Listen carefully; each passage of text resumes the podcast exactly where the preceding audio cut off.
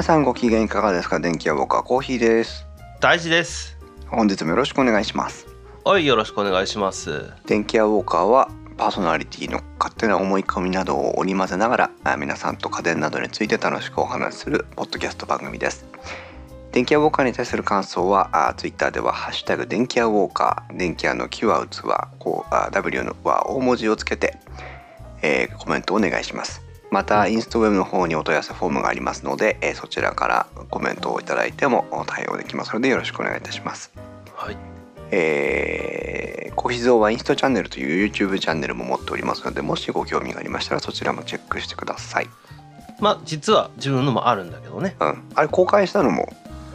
公開したんだけどうん。まだ本自分個人的にね、うん。えー本稼働になってない。おはい。大地君のじゃあまあもうあと1個2個出たらそうだね。ポッドキャストの中でも紹介しようかな。はい。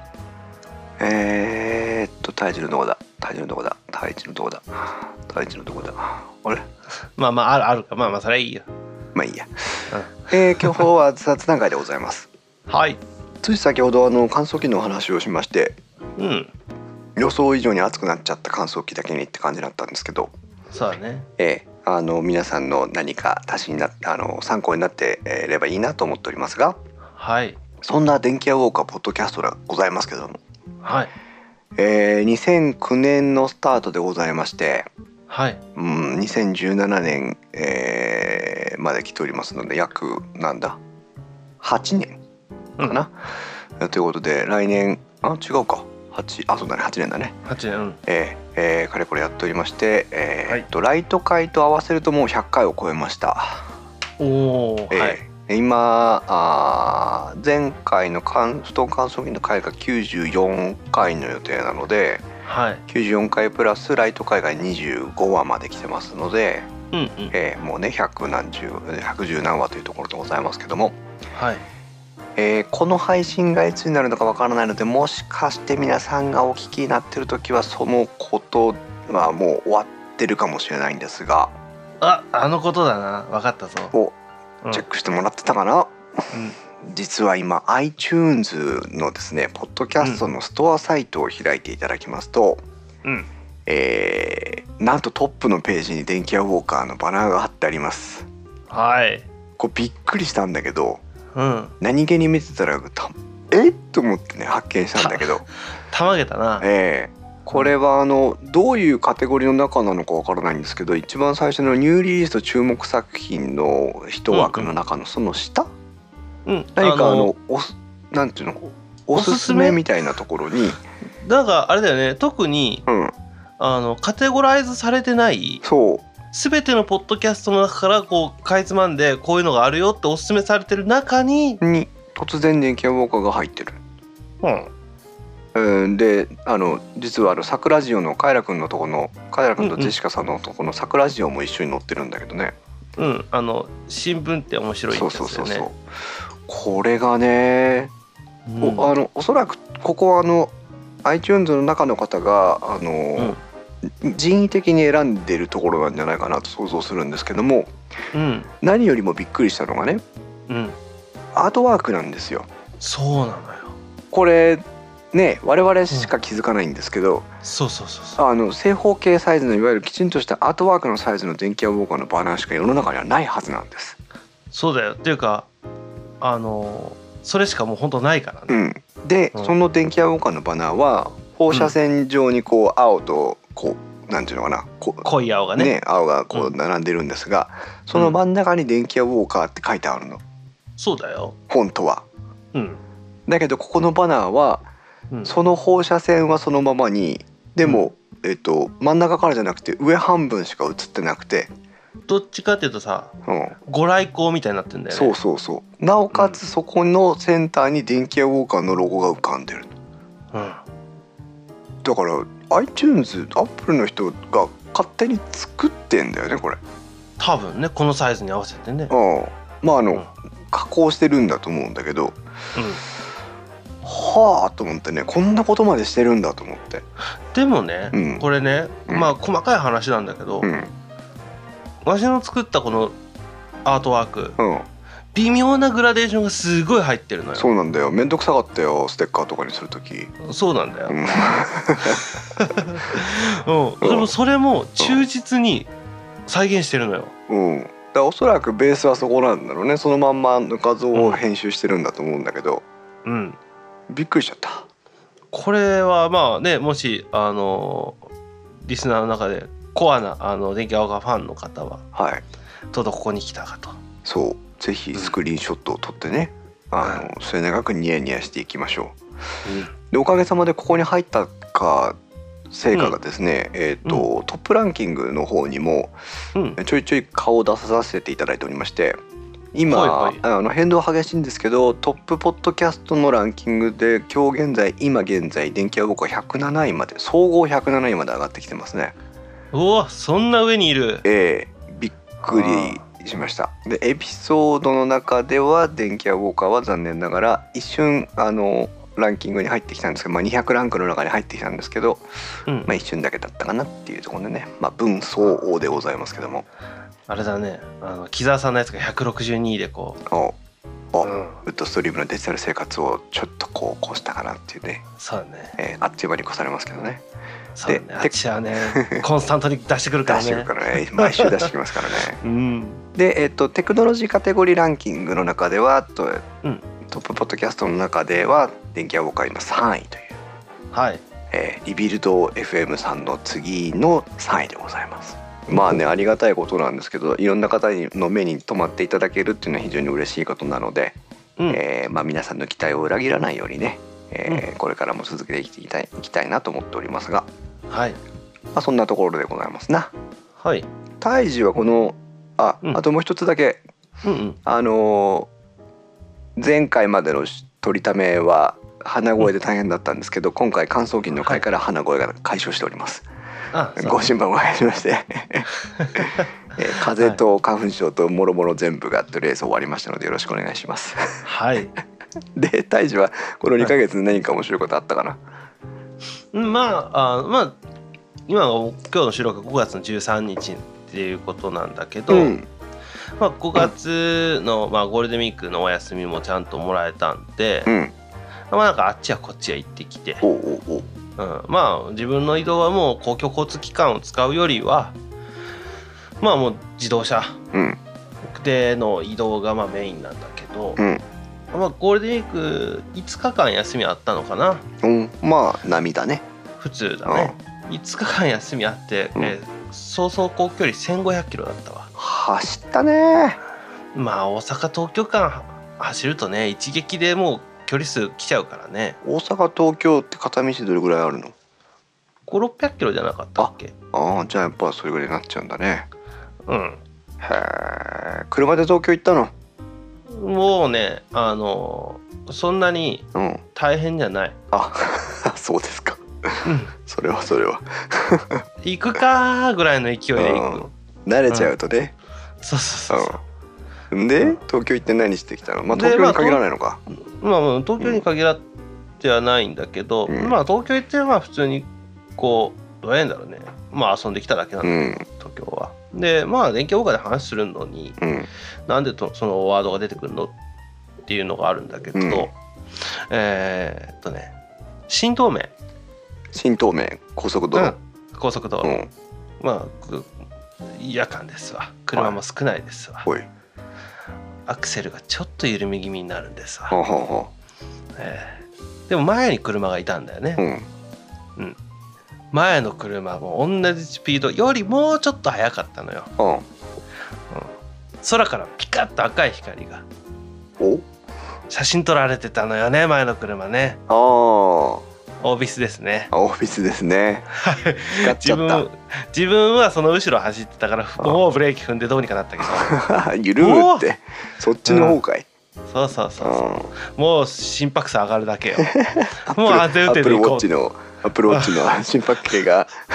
うん異常異常値をはんあの何検出するんだけど。まあまあ安全運転でね。あの本来は運転はするもんだから。気をつけてくださいよ。気をつけて運転はするべきなんだけど、はい。えー特に危ないのがうわってなった瞬間にブレーキ踏むよねそういう瞬間、あまあね反射的にね。そうそうそうそう、もしその後ろに同じスピードで走ってる車がいたらうんそれはぶつかっちゃうねえ。よね、うん。急後ろの人だってわって言うわそりゃ。うん、わあ何してんだって言ってる間もなくぶつかる ぶつかるわけね。うん、だからもうそれはちょっと嫌だと。うん。いうことでレーダー探知機。導入しまして。電気屋ウォーカーらしくねえ話題だな。はい、まあ、う。ん車のアイテムですな。そうだね。う。んうん。レーダーどこのレーダー探知機買ったの？えっとね今回はコムテックのレーダー探知機を買いました。うーんコムテック。コムテック。有名なメーカーなのかな？えっとユピテルとかが一番はいはいはいはい。まあ有名よくかな聞くね。よく聞くメーカーだとは思うんだけど、でまあ私はななんとなくって言ったら変だけどアマゾンで、うん。えっとプライムで来るっていうのが大前提であったの。はい。もう欲しいって思ったらすぐ来てくれないと嫌だって言ったか なるほど。ら、うん、でまあコムテックを今回は買ったね。うんおいくら万円ぐらいですか？えーっと自分が買ったモデルはアマゾン価格で、うん。えーっと1万3000ちょい、安いね。うん、そそんなもそれならまあ買ってもいいかな。んそうそうそんなに、あのねレーダー探知機っていうのも、うん。もうそんなに技術革新されてるもんでもないから、うん。あの3万円とかするやつあるのようん。普通に。う、ん。それ必要ないかな、そうかもね。それはさすがにあの必要ないなっていうのがあって、うん。まあ、だったら3万円出してうん。レーダー探知機とドライブレコーダー買った方がいいんじゃないのって思うのよ。なるほどね。合理的だね。うん。う、ん。で、まあ、今回は、えーコムテックの、うん。えーレーダー探知機を買ったんだけど、あれかい？GPS 内蔵のやつかい？ああもちろんもちろん。そうだね。じゃあ、うん。マップにこうオービスの位置とか記録があって近づくとレーダーだけじゃなくてこの辺はオービスありますよとか言ってくれるのかな？そうだねそうだね。あうん、であのマップデータっていうのがあるんだけど、うん。あとはセルスターとかもあるけどね。あメーカーがね、うん。ごめん。ユユピテルセルスターコムテック。この3つが、まあ、有名どころにはなるんだけど、三大メーカーみたいうん、なうん。でえーっとフルマップ表示をするかしないかっていうところに最終的になるんだけど、なるほど、えーっとあユピテレールとかの。ダー探知機自体に地図を表示させるかどうかってこと？そう。う。んえーっと 1万円ちょいぐらいの1万円から1万2千円ぐらいのモデルになってくると、うん。結構あのレーダーが近くにあるっていう表示はしてくれるのよ。うんあれごめん。オービスがねオービスだったりレーダーだったりっていうのが、特にオービス、うん。えー、と近くにあるっていう表示はしてくれるのよ。うん。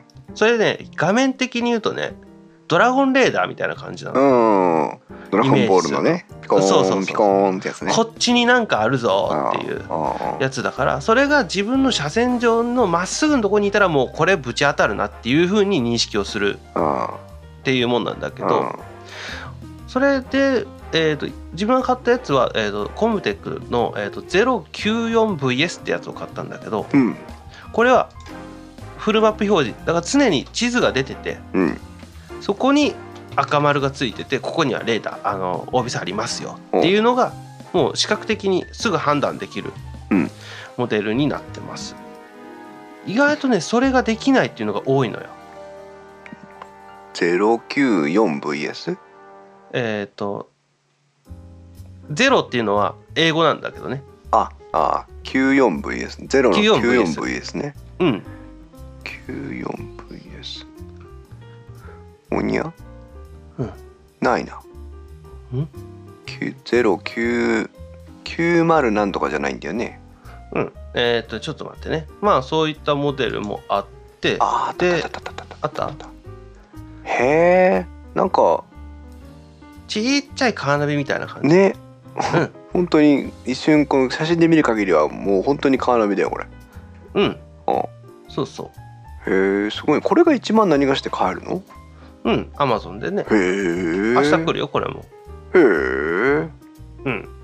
うんだから画面で見ると、うんえー地図がついてるからナビとして使えるのかなって思うけどナビとしては使えません。なるほどただ単純にあのここにレーダーだったりオービスがあったりするよここら辺だよっていうのが分かるだけになってます。なるほどねうん。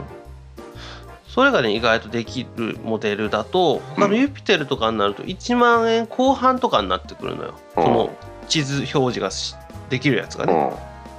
だからまあそこはあのすどうやんだろうね。金額見ながら。まあ自分は地図はいらないよ。でもねし自分みたいに1500キロとかうん。知らない土地を走りまくるっていう人は、うん。うん、地図表示あった方がいいんじゃないかなとは思うよね。そうね。あうん、これあれだね。iTunes、Android にうん、データ更新用のアプリがあってうん、それを使ってデータを受信してそれとそのかなんだそうそうそうそう。レーダーをリンクさせることで地図情報とかを更新できるんだね。えっ、とね地図情報は更新できないの。公開取締りデータか。そうそうそうそう。だから、えー、と新東名がっつり走ってると、うんえー自分のモデルはうん。地図、えー、と新東名がまだつながってない時代あのー。一部ね、はいはい。一部つながってない情報だからそこは山の中ガンガン走ってるんだけど、うん。えーとおえー、と GPS データでオービスの位置は間違いなく出てるから、うんなるほど。えー山の中走ってようがうん。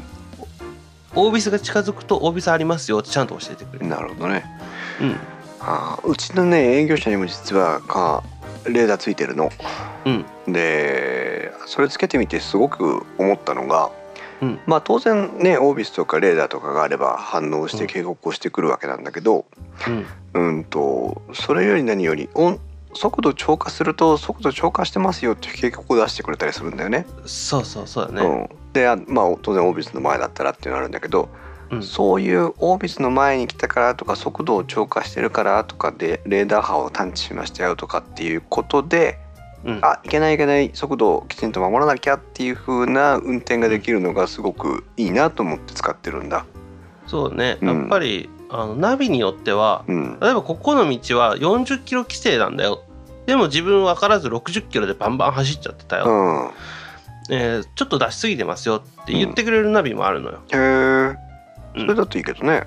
うん、だからそういった意味でのその抑止力うん、になるんだったらでなおかつそれで安全運転が最終的にできるんだったら、ね、うん。それはその単純にこのどうなんだろう捕まりたくないからっていう気持ちよりは、うん、事故を未然に防ぐと。そうそう。いうことであとはねあの事故多発地点ですよとかも教えてくれるから。あるねそういうのね。うん、あここはちょっと気をつけて走ろうとかって思うじゃん、うん。うん。そういった意味で、まあ、今回レーダー探知機っていうとまあちょっとなんかね変なもんっていうイメージもあるけど、うん、でもね、うん。いいんじゃない？今みたいにね、安全運転のあれになるっていうんであれば。うん。まして1万3000円ですね。うん、でやっぱ、えっと自分のモデルは、えっと家の無線 LAN 使います。へえあ自宅に帰った時ね。そう。ん。うでその時にエンジンまあ自宅に帰った時というよりは自宅から出る時にうん。エンジンガーって入れるじゃん車の。うんそうすると自動的に自分の自宅の w i f i 拾ってうん。あの新しい公開情報うん。あのキャッチしましたよ。更新しますかって出てくるから。へえああするするするっつってポチってやってその間にあのなんかこう車の中でゴソゴソゴソゴソ触ったりしてたら更新が終わってる。じゃあ行くかっていう感じかな。いいね。うん。うん面白いってですいうのでレーダー探知機、まあ、えー正直言うとうん。2万円超えたモデルとかはちょっと高いかなっていうのは個人的には思うから。そうね。うん、1万円ちょっとぐらいで買っといて、まあ、安全運転、うん。うん、あとはね、あのー例えばその今の自分の車のモデルがちょっと古いんだよとうん。言った場合にあのガソリンうん今の車はもうガソリンこれだけ入ってるからあと何キロ走れますよって出てくる、そうだね出てくるね。うん、やっぱ古いのになってくるとガソリンメーターしかついてないから、うん。えーそれはもう感覚でしかわからない。ガソリンこんだけだったら何キロぐらいだろうなっていうのは。あったよねそういうのねうん、うん。なんだけどこれもある程度その車の情報とかを学習させて、うん。えーやってやると、えー何キロ走ったから、えーあと何キロ走れますよガソリンこんこういつ入れたからっていうのも全部まあ面倒くさいんだけどね、うん。できないこともないっていうこともあります。なるほど。はい、うん。あとはなんか車両情報が取れるあの専用の、えー OBD2 接続アダプターとかっていうのをつけてあげたりするとまあさらにあの車好きな人はブースト圧とかいろんなものが取れるようになるんで。車のメンテナンス用に接続する端子だよねもともとね。そうだね。それあの常時つけてるもんじゃないんだけどねうん。本当はね、うん。うん、っていうのもできます。自分はしてません。はい。あの下手な会社なんでうん 合いません。下手な会社うん。なんであの対応してませんっていうだけです。残念。うん。っていうのがまあ一個あってまあ日本中ってか東海道を走り回ってる感じだね。うんなるほど。うん。うん。であとはあとはねまあもう車の話は終わるんだけど、うん。うん、この間広島に帰った時にねほいほい。なんか駅前開発終わってんのよ結構。広島駅前が。うん再開発してたんだっけか。うん。えー、と今まではね、まあ、こういうと聞こえ悪いんだけど、うん。えー、と戦後広島めちゃくちゃに壊滅したよね。そうでしたね。残念ながら。うん。でその後に、えー広島駅前っていうのは、えー基本的にこう闇市が発あの行われた土地があっへて、えうん、そこからいろんな人たちがもう雑居ビルなりなんなりでもう誰がどこの土地持ってんのか分かんねえよって状態になって、うん。でそこにもう本当に雑居ビルだったりなんかわけのわかんないこう市場みたいなやつがあった、まあ言ってしまえばちょっとうん近寄りがたいエリアがあったんだけど、うん。へそこを、えー数年前一掃させて、ええー広島駅前綺麗に今なってますと。広島駅前は路面電車の駅とあとスタジアムまで歩いていく人たちうん、の記憶しかないな俺。うん、まあ基本そうなのよ。うん。へなんだけどそこにいろんな商業施設が今建ってて、え。えー、と駅の横にこれは昔からあるんだけど、うん。えー、と広島駅、まあ、じこれは個人的にね、えー外せないスポットとしては、えー、と双葉図書。はあ。双何葉図書、えーここれはもうは外せないよこれ。双葉図書うん、本屋さん？うん、そうそう本屋さん。あでねこれ後でねキーワードになるかあら覚えといて、うんはい。で双葉図書っていうお店があるよ、はい。でまあ本屋さんっつっても普通の本屋さんじゃないの。双葉図書双葉双葉図書、うん。双葉はカタカナで双葉ね、ほうほうほう。うん、図書はまあ図書だよ。図書うん。図書館ので図書うん。そうだね。えーここね、えー6階建てぐらいの本屋さんなの。へえまあ大きいんだね大きい、うん。でいまあ、今ちょうど出てきたんだけど、うん。えーごめん。地下1階からプラス6階地上6お階、じゃあ合計7層だね。うん。うん。で地下1階はレンタル、えーこれは CDDVD だったりのレンタルはいはい。やってます。と、うん。で1階書店文具カープグッズ、はい。カープグッズ。はい。カープグッズね。はい。もうこう外せ外せま大事せんよ。大事大事大事。真っ赤なコーナーあるからね。あ真っ赤だねうん。あ、で2階サウンド、ね、だからこれはあの音楽 CD のセルだね、あ売ってる方ね。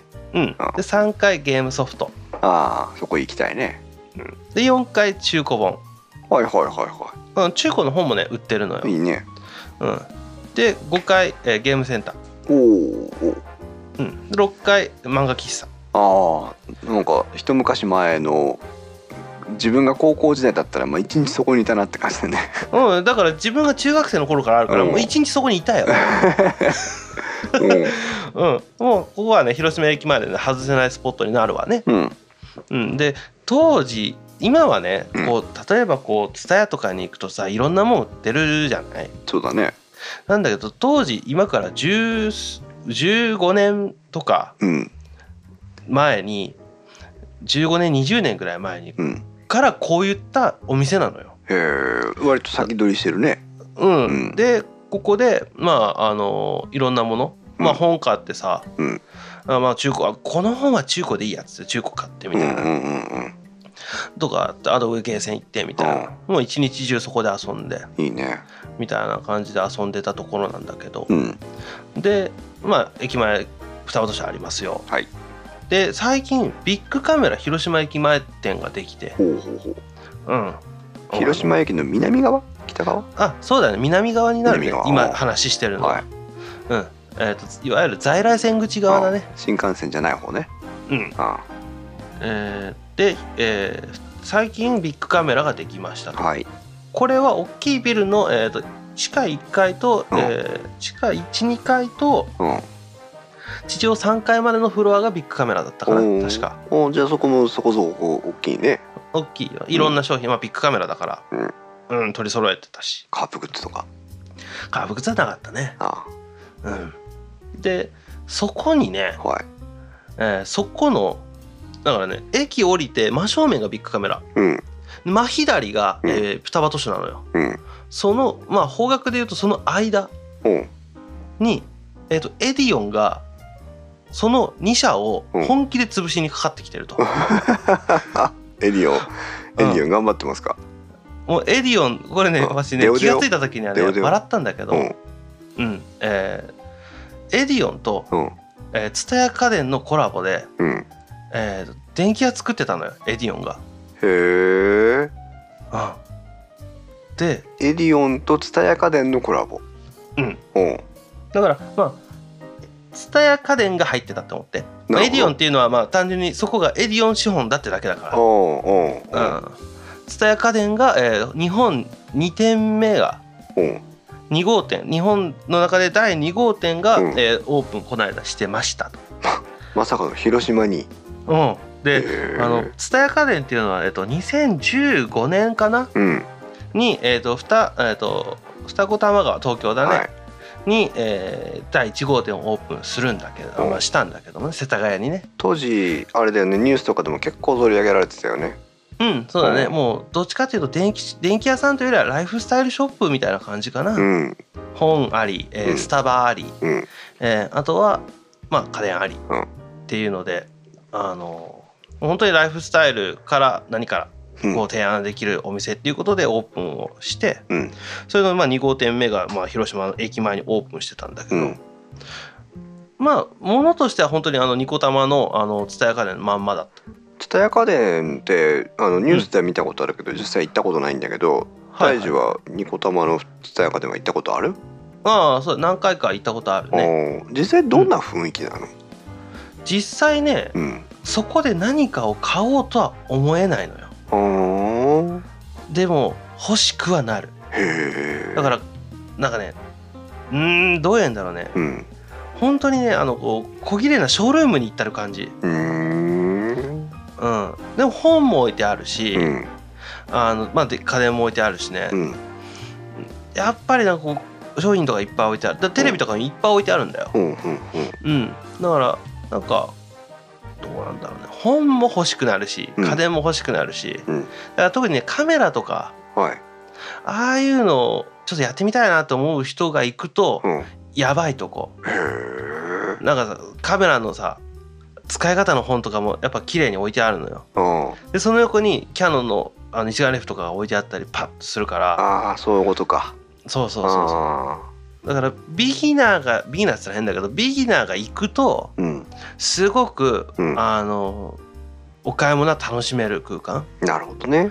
もうわしらみたいにさうん。もういろんな戦を勝ち抜いてきたあの ズタボロになりながらもこう攻め込んできた人間は、うん。そういうのじゃないのよね。勝ったか負けたかはあえてコメントしませんが。まあ、さ最終的には勝ってるとは思うけどうんでもそうなってくるともううん欲しいものはもう欲しいもので買いに行ってるから、そうね。ウィンドウショッピングというよりはもう狙い撃ちが多いじゃん。そうだね。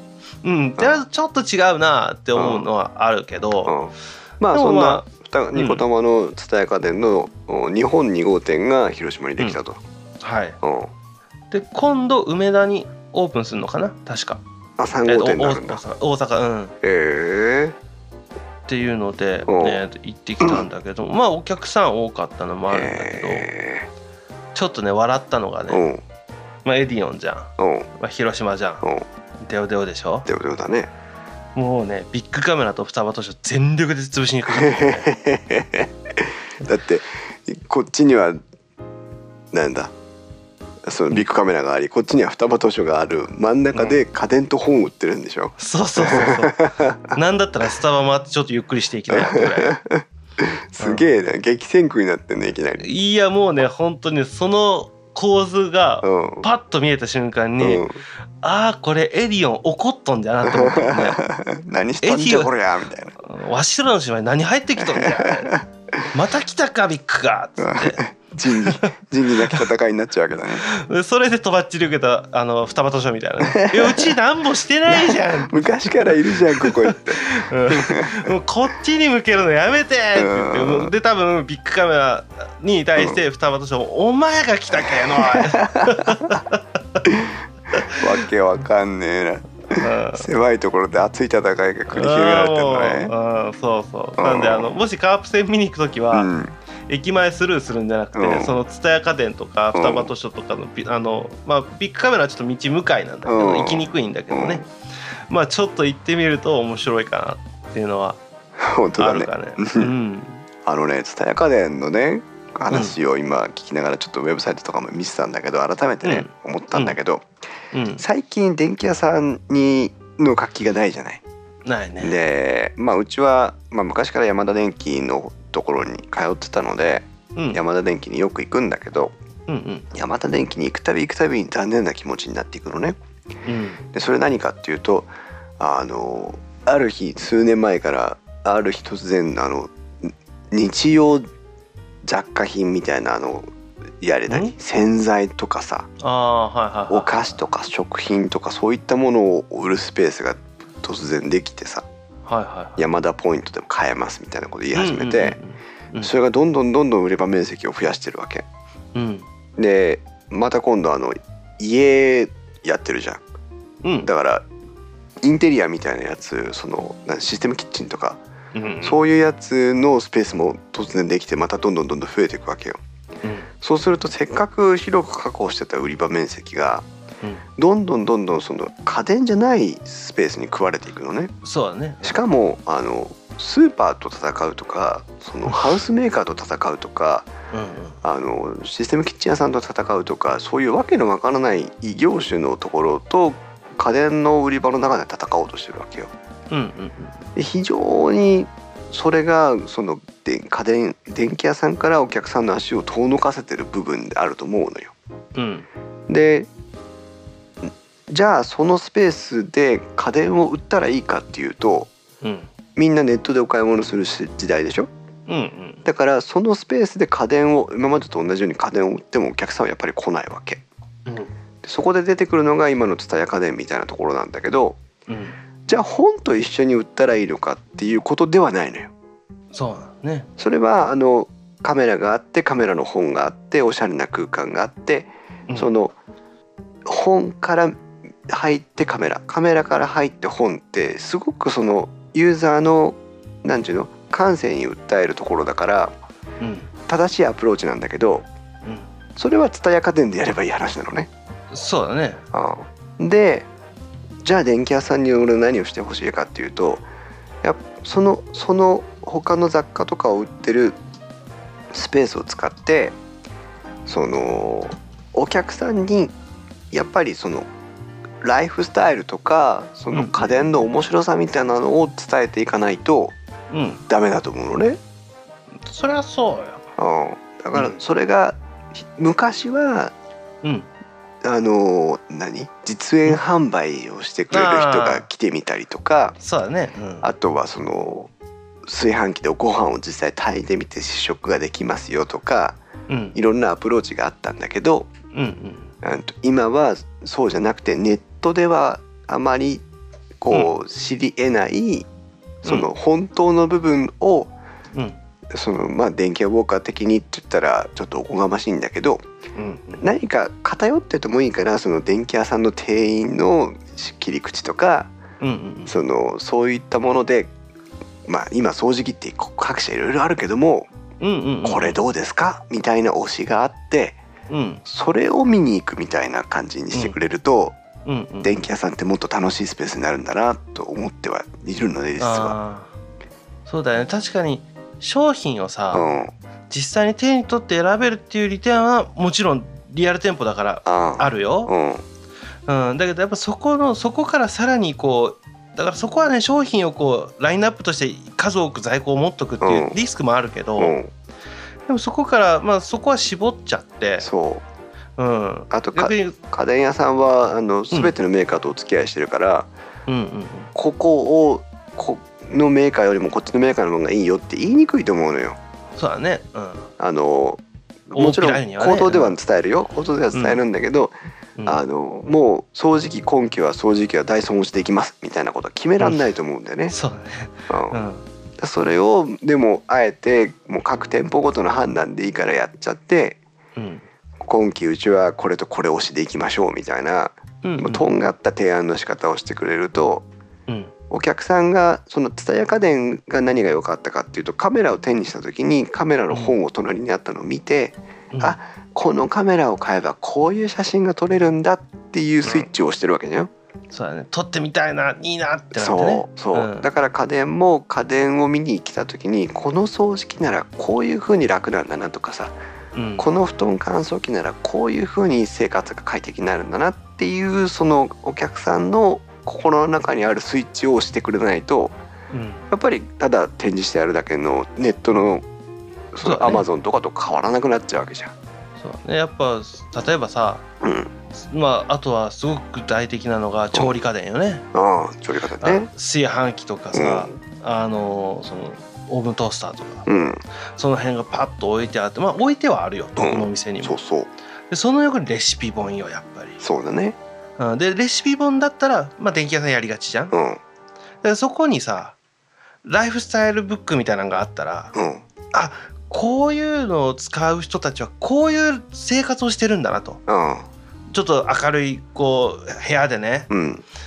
ちょっと日が入ってこうお休みの人がちょっとお父さんが料理するんだよぐらいの勢いで、うん。そういうのがパッとこう差し込まれた瞬間に、うん。それが自分の頭の中で自分の中で認識できるのよ。そうあこれいいな欲しいなってもう次なっちゃうのね。うん、うん、我々だって買いたい理由を探すわけじゃんね一緒ねうん、これ欲しいなと思ってから実際にこれにお金を払わなきゃいけないっていうところに行くまでに、こうだから欲しいこうだから便利こうだからかっこいいこうだから所有欲が満たされるっていうのを一生懸命探すわけだよね。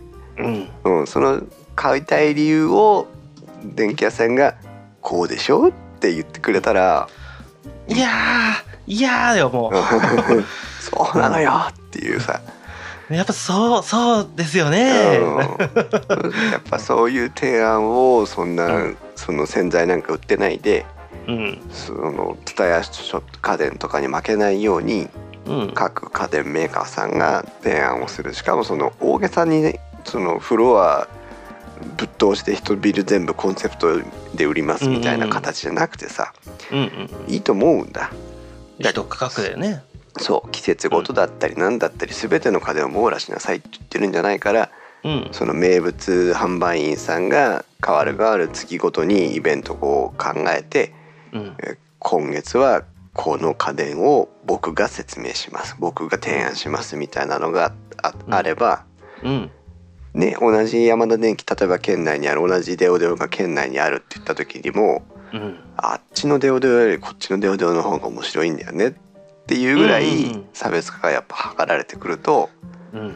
あのお客さんはネットじゃなくて家電って量販店に戻ってくるんじゃないかなと思うんだよね。そうだよね、うんなん。か例えば広島でいたりしてうさ、んあー次掃除機買いたいなとかうん。なった時にうよ、ん。で掃除機だったらあのどこどこ店のところ結構なんか商品あるし詳しい店いるよってなるもんね。ううん。んあそう。なんだ。そう。そうなっていくべきよ。うん。いまだにあの潰れない町の電気屋さん？うんうんうん。もちろん昔からの人間関係でお付き合いしてるってこともあるんだとは思うんだけど、あの学校に卸してたりね。例えばね、うん。うんでもうほらうちの家電は全部あそこに頼んでんのっていう人だっていまだにやっぱいるわけだから、うんうんうん。そういうのあるんだろうけど、うん。やっぱりあの偏ったでもしっかりした知識に基づいて商品選びをしてくれるからうん。テレビ持ってきてって言ってうん。その人が選んだものをそのまま買っちゃうお客さんがいるっていう、そうだね、うん世界をねやっぱり家電量販店はあのきちんと理解しなきゃいけないと思うんだ。うん。それは。もう電話一本よもうそれって、それはやっぱりその何？町の電気屋さんの人がうんうんうん。チョイスして提案してくれるものが確かなもので尖ってるかもしれないけど理にかなっててうんうん。それを認めてくれるお客さんがついてるってことだからさ、うんうん、なんかそういう時代にねあの戻ってほしいなっていう。そうそう。だから正直言うとね、うん電球とかさ、うん。ああいうものは店頭に置かなくていいかなって思そうだねもうこの時代だしね。うん、いやもちろんあってしかるべきだとは思うんだけどうん。あんなに売り場面積を取るもんじゃない。うん。あの電池とか SD カードと一緒で棚の後ろにあってもいいぐらいだよね、カウンターのそうねそう。でぶら下がってさカードみたいなやつがあーこれかなっつってもう終わりよ。うん。なんかもうそう消耗品はもうちゃんとそそういう風に扱おうよと思うよね、うん。で見せたいものを見せなきゃって思うよね。本当そう思う。うん。だから今日こう今日はシャープ特集ですとかさ。うん、あのそう洗濯機冷蔵庫空気清浄機テレビ。うん。なんだ。全部プラズマグラスついてますみたいなさ。うんうん。そういうんだって面白いと思うのよ。うん。うん、でもそこでそうこれがなんで全部にプラズマクラスターがついてるかというとからまた話が膨らむんだからね。うん、そう。うん。そしたら今時ねやっぱりそのいろんなアレルギーだとか、そのうん。お家の匂いだとか気にしてる方当然増えてるわけだから、うん。なるほどこれならプラズマカスター理由があるんだねっていうふうになったりするわけだしね。うん、例えばお家におあのワンちゃんいませんか？とうん、か、そうそうそうそう。お孫さん喘息持ちじゃないですか、うん。とか。そういうアプローチよ。ねうん、なネットではそんなん言ってこないえねもん。探さなきゃ出てこないしねそういう記事はね。そうそうだね。う、ん。それはもう電気屋がちゃんとそういった情報をうん、まあ蓄えて。そでそれをまあその人の顔色見ながら、う。うん。あワンちゃんいるな。おお孫さんいるかなっていうのでアプローチよ。ねうんいいねそういうまあ家電量販店がそれやっちゃうと電気屋ウォーカーに見なくなっちゃうんだけどね。それはそれでいいと思うよ。うんうん、もう電気屋その時は電気屋ウォーカーは終わりよ。そうだね。うん、って言ってるぐらいだからなんないよ。そう そうかもね。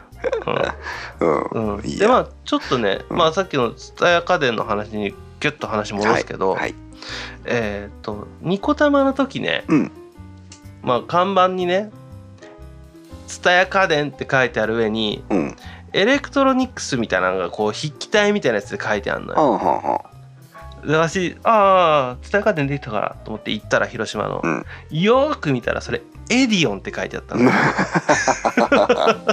あれ？え？おや？え？うん。あれ前ニコ玉が違ったよなと思って。うん。なんかなんかエレクトロなんとかじゃなかったっけ？調べたら そうなのよ。へえ。うわこれエディオンになっとる思って。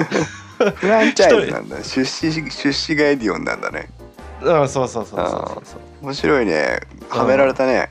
それちょっと一人で笑ってたけどねお店の前なんじゃこりゃっつって梅田はどうなるんだろうね。梅田の梅田はなんじゃないの？あのエレクトロニクスが入るんじゃないの？わ入るのかな？かんないけどねまだね。直営だとエレクトロニクスになるんだねきっとね。ああ多分ね。うん。ああなんかちょっと楽しみ。うん。でしかも同じさエディオンもエレクトロニクスもおあの頭が大文字の E じゃん。そうだね。紛らわしいね。パッと見気がつかないのよ。ちょっと字が足りないぐらいの。そう、うん最最初そうだったの。なんか文字少なくね？みたいな、うん、うん。こんなんもあったりね。でねえっ、と蔦屋家電のごめんね、広島の話ばっかりするけど、はいよ。えっ、と入ってるお店うん。中にいろんなお店も入ってるのよはいはい。蔦屋家電の中に。テナントみたいな感ねじで。そうだね、うんえっ、とね入ってるのが、えーお酒うん？酒屋さん？はい。だからもう日本酒とかいっぱい売ってる、うん。で、えーあとはね、えーお花屋さん、はいあとはスーパうん。スーパー入ってんの？ー、うん。うん。スーパーって言ってもどっちかっていうとあのまあスーパーはスーパーなんだけど、あのデリカ系。はいはいはい。だから惣菜系うんうん。のスーパー、はい。とあとはあのカフェおが入っててあとはあのアアップル正規サービスプロバイダーのクイックガレー。ジおお。隣にビッグカメラがあるのに。うんもう容赦しないよねね。ビッグカメラもアップルのあれじゃなかったっけ？うん。あ違うか。そうだよね。んいやでもまあクイックガレージはまあ別また別体だけどね、うん。確かね、うん。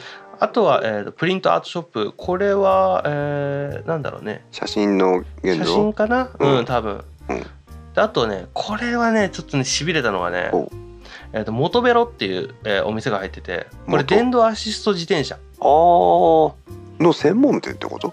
うん。へえ。がまあ各コーナーレベルだけど入ってますと、うん。面白いね。でねこれでねこのモトベロ自転車屋さんうん。がこの立地にうん。入ったことによって、うん。私は雷を打たれたんだけどおまた。おちょっともしかしたら100ボルトの電源触ってたかもしれないけど。ビビビビビビ うん、広島の自転車屋さんってはい。路面店が多いのよ、うん、うん、まあそうね。自転車屋さんだしねそもそもね。そう。うん。でも自転車屋さんが路面店だとさうん。自転車屋さんに行くのにどうやって行けばいいの？歩いて行きなさいよ。駅から遠いのに？ああまあうん。駐車場ばっかり広いんだよ。車で来いってことは車持ってるってことなんだよ。そうだね。それは親が持ってたりする可能性はあるけどね、うん。でもある程度年いった人だったりまあ年いったって大変だけど、うん。ある程度自分のお金で自転車買おうっていう人がう、ん。しかもこれよく見たら電動アシスト自転車なのよ。そうだね。ってことは金額するのよ。まあそうだね。ってことは学生さんが買うんじゃなくてうん。自分で収入がある人が自分で自転車欲しいなって思う人が行く。なるほど。もちろん車は持ってるんかもしれんけれども持ってない人も買いに行きやすいと。うん。場所は何でかって言ったら広島駅前。うん。そしたらさうん。例えば転勤東京とかから転勤してきちゃった人が、うん。まず欲しくなるのって自転車じゃん。うんなるほどね。そうだね。うん、どこどこに何があるかも分かんないしうん路面店のじょ路面店というかその国道何号線沿いにあるサイクルベースなんとかみたいな。うん。分かんないのよ場所が。ああまあ新しく外から来た人なら余計にね。そう。で地元の人たちもあそこにあるんだろうけどあそこに行くには車かバスで行かないといけない。そうだね。それは面倒くさいじゃん。単純に。うん。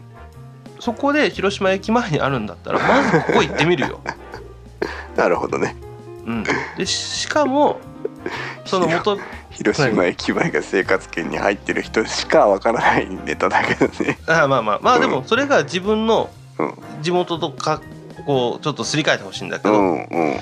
どこどこでも一番の主要駅を新幹線も止まる主要駅をうん。そこにできたって思えばさ、うん考えないでしょ？一回行ってみようかなってなるじゃん。そうかもね。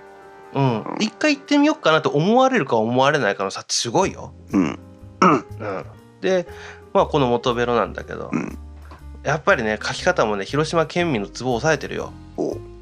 あのそのねカープがどうことは書いてないんだけどうんあの東京代官山 T サイトっていうお店があるんだけどうん。にフラッグシップストアを構える電動アシスト自転車の専門店ですと。あ要するにこれ東京の風を入れてるんだよ。あーなるほどね。おしゃれっぽい雰囲気はね、そうそうそうそああそれはくすぐられるよね。う、うん、やっぱ広島県民東京って距離あるかうらん。ちょっとこう行きたくてもすぐに行ける距離じゃないの。うん。憧れ強い憧れが。そうそうああるわけよ、うまあ、足みたいにもうね電車場とかってぐらい行ったり来たりしてたらうん。何とも思わないんだけど、ん。やっぱずっと広島にいてうん。っていう人たちは「え何ちょっとかっこいいのあんの?」みたいな感じでやっぱ行くからなるほど。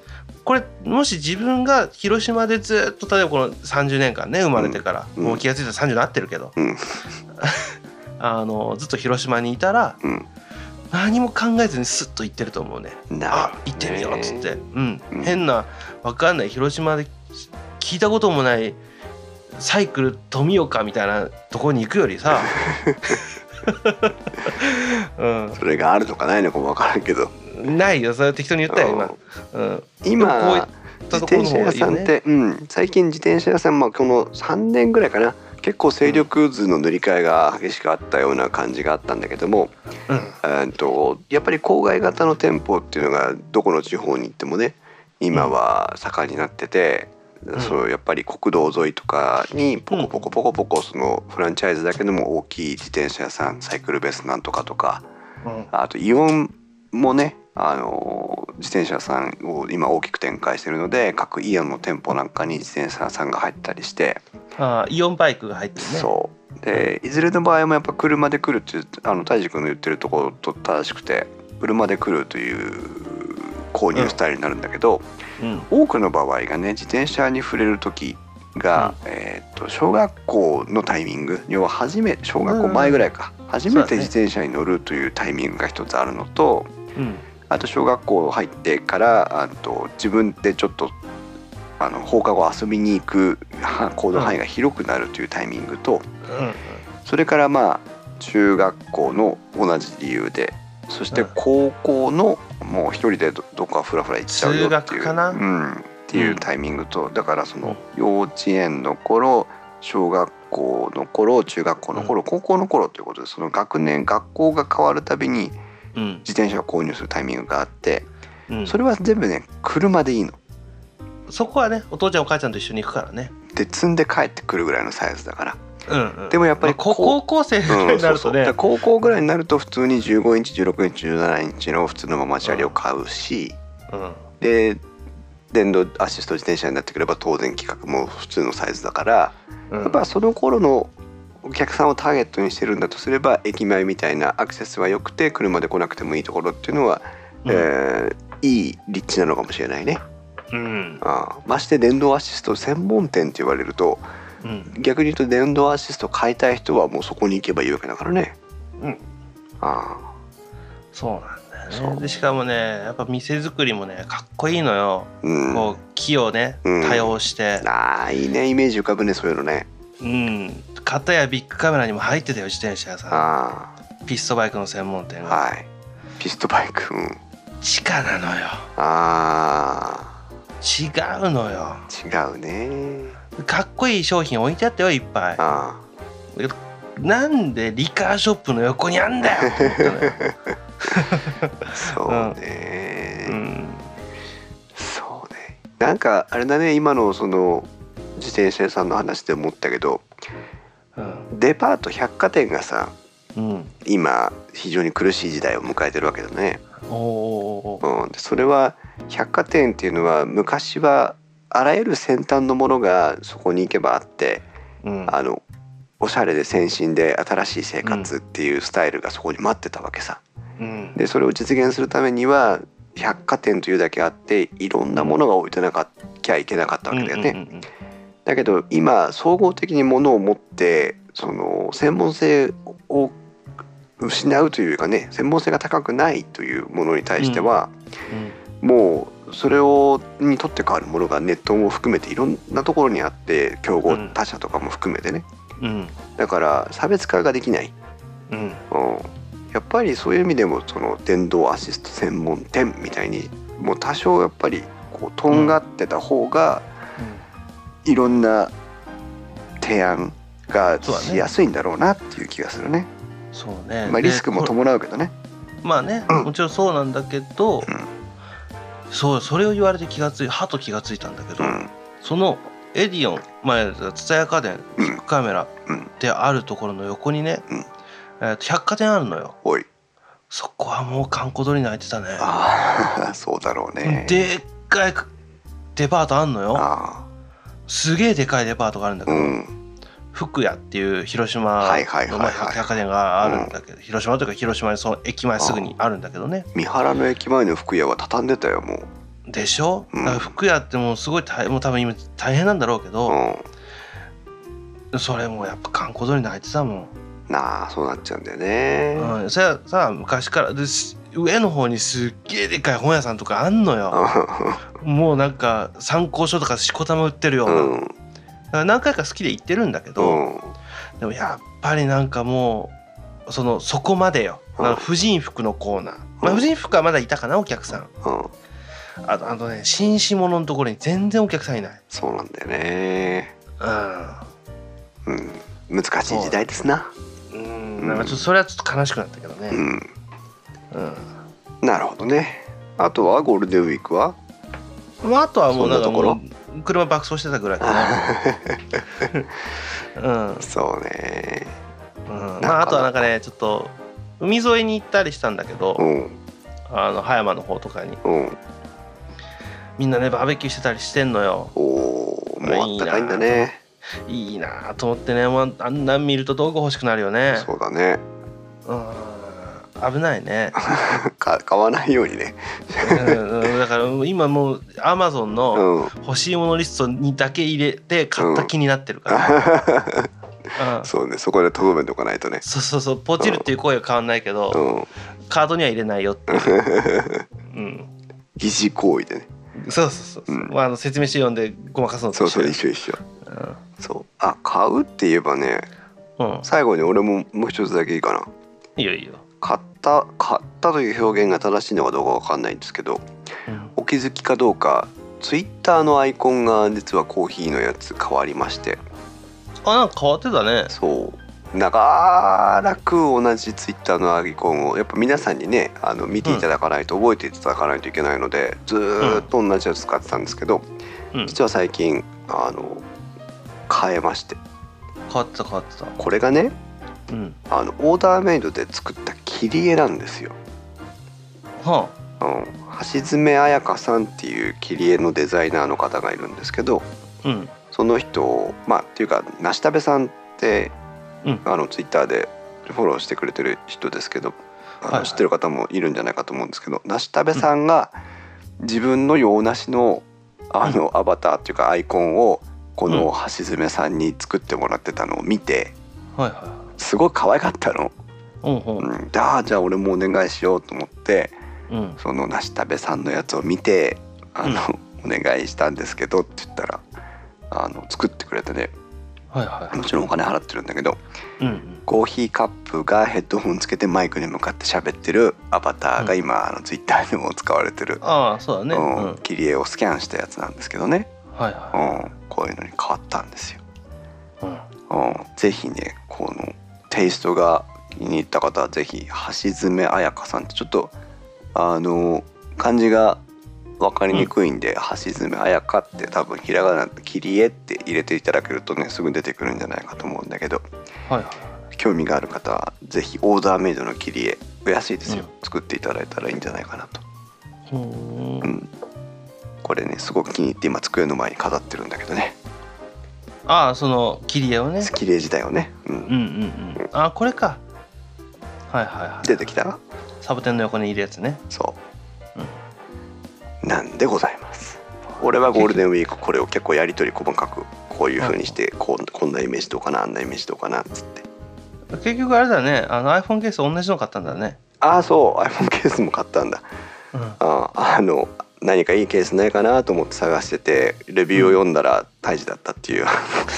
同じオチね、うん。リスナーさんと同じオチ。うん。うん。あの iPhone7 にしたんです実は。はいはいはい。えでえっと薄くなったじゃん？まああの、うん。iPhone6 と変わりませんけど。うん。で握りにくいわけですよ。うん。でせっかく本体が薄くなったんだから少し厚みのあるケースが許容できるよねっていうことで、うん。えーっといい感じのケースを探してたら胎児と同じ色の iFace の、うん。えーっと iPhone7 サイズ版、一個ちっちゃいやつよ。はい、うん。を買いました。あの電気屋岡からね。出来は岡からねそうね。季節して、ううん。気に入ってます結構。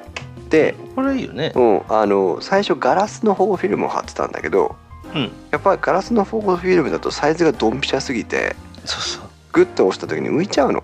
そう喧嘩するんだよねあれね。で久しぶりにあの普通の保護フィルム、ああはい。ガラスじゃないやつはい。をつけてみました。ああ自分はうん。ガラスの保護フィルムなんだけど、うん。あの画面ギリギリのやつはいはいはいはい。一個ちっちゃいやつだよね、うんうん。あれにしてます。あのねフィルムタイプすっごい久しぶりに使ったんだけどうん。